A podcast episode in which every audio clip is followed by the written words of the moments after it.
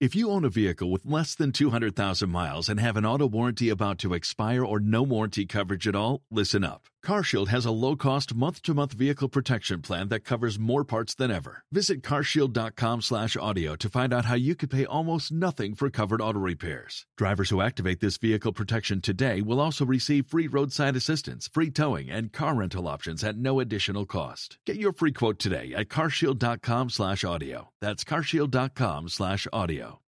And joining us now to talk about all of this is General Jack Keane. He is the chairman of the Institute for the Study of War and Fox News senior strategic analyst.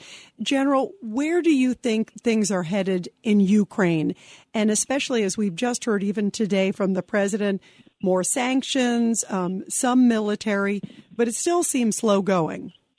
Yeah, I think uh, where we're heading certainly is the Russians have given up the idea of being able to take the capital city and topple the government. They've moved uh, all of their forces uh, that were surrounding the capital city. They are, they have gone. They've returned to Belarus. Uh, the same thing with Chernihiv, which is another major city in the north. Uh, the forces that were there have also returned to Russia.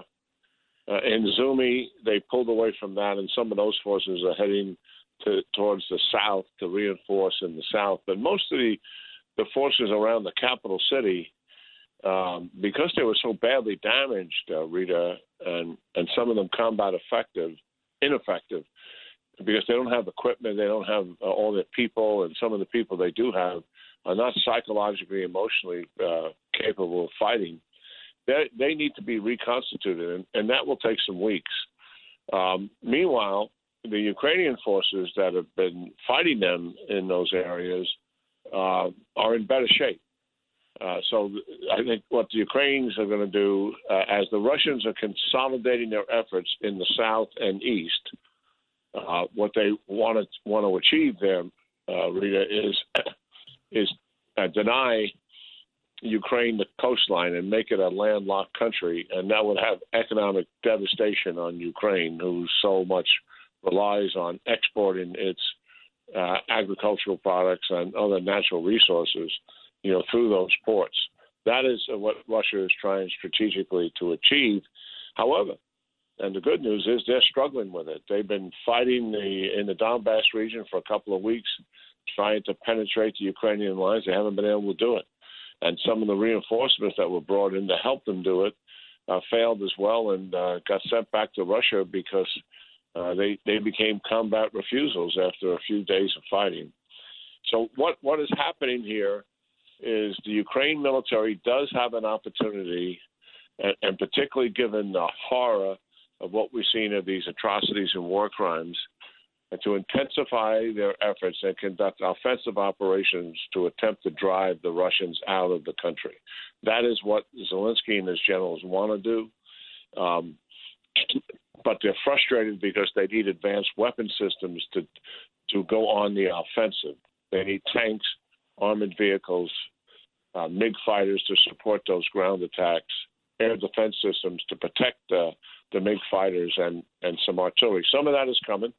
Uh, the United States is trying to get some get them some tanks out of Poland, uh, but they still do not have uh, any combat aircraft, additional combat aircraft in the MiGs. They don't have any additional air defense systems. So there's a level of frustration that while Zelensky and his generals see a huge opportunity here, an opportunity to crush the Russian army, uh, which, by the way, is in NATO's interest. Uh, NATO's concerned that Russia could possibly after a victory in Ukraine, move on one of the NATO countries. Well, if Zelensky and his generals crush the Russian army in Ukraine, what better deterrence is there for NATO?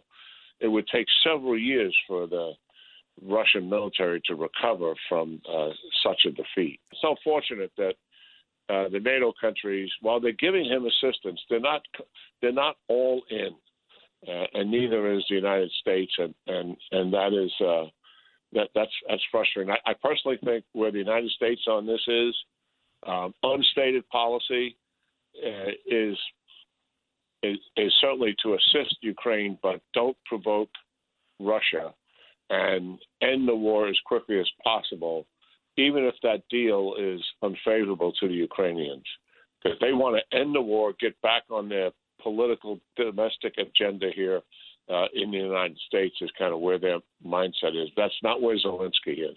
Absolutely. And General Jack Keane, what a sad um, statement um, that you're saying because the goal should be to win. So Ukraine can yeah. win. So Russia gets pushed back. And just as you said, so it's a win not just for Ukraine, but for NATO and for the world. Do you feel that clearly there's politics playing here? Well, it's politics and also fear.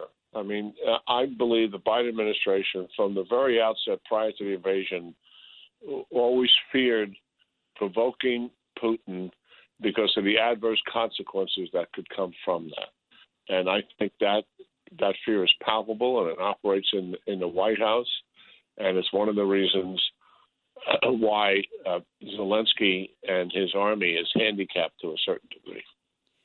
I want to ask you because tomorrow uh, the UN is supposed to be voting on whether to keep Russia sort of in, in the Security Council, um, a number of these things. Zelensky was pleading this week, as you know, General Jack Keane, saying, you know, why do you basically exist if Russia is still on the Security Council? Is there anything you think that the UN can do, or do you think it's just basically been deemed irrelevant? I think the UN, by and large, is irrelevant. I don't, I don't see them doing much of anything that's consequential. They may be able to get a vote to get them off the Human Rights Council, which in of itself is is hard to imagine why they're on the Human Rights Council. But then again, so is Iran, so is China, and so is Brazil. Uh, so I mean, it, it these things, uh, why the UN would put people on a Human Rights Council uh, nations that clearly are, are, violating human rights every single day is is hard to fathom. Uh, I, I think it lacks utility. I don't think Zelensky really has much hope that they're going to do anything consequential that's going to help him. What about the dribs and drabs of military that's been coming? Because even we heard today, just a few hours ago, President Biden was saying, Jack Keane, that um, we're going to do some more sanctions. And it included sanctions on Putin's kids. My first reaction was, you haven't done that yet? You know, I mean, why didn't he throw out the kitchen sink even before the invasion? But if not before, at the very beginning, it's like he's still sort of just, you know, giving some javelins. Um, you know, well, that's not been their pattern of behavior. You know, dealing with the whole provocation before when seventy thousand troops showed up on the Ukraine border in March 60 days into the Biden administration, um, and I admit, you know, they had they were focused on Afghanistan, but what did they do? A Trump shipment of weapons was supposed to leave in March, having been planned and scheduled by the previous administration. And Biden and his team delayed it because they stated publicly they didn't want to provoke Putin into conducting an invasion. And they delayed it until the summer. And then after the Afghanistan fiasco, and in the fall, 150,000 troops are now on the Ukraine border. And another shipment was supposed to go in the fall, and they delayed it again for the same reason. They didn't want to provoke Putin into an invasion. I think Putin has been inside the head of the president and his team from the outset. And I think they fear him in terms of his potential for escalation, waving uh, the potential use of WMD in front of them. And as a result of that, that is why Zelensky doesn't get all the help that he really needs. Wow, what a sad testament. General Jack Keane, Fox News senior strategic analyst, thank you so much for being here on the show and your perspective. Sure, thank you very much. Always good talking to you, Rita, and your audience.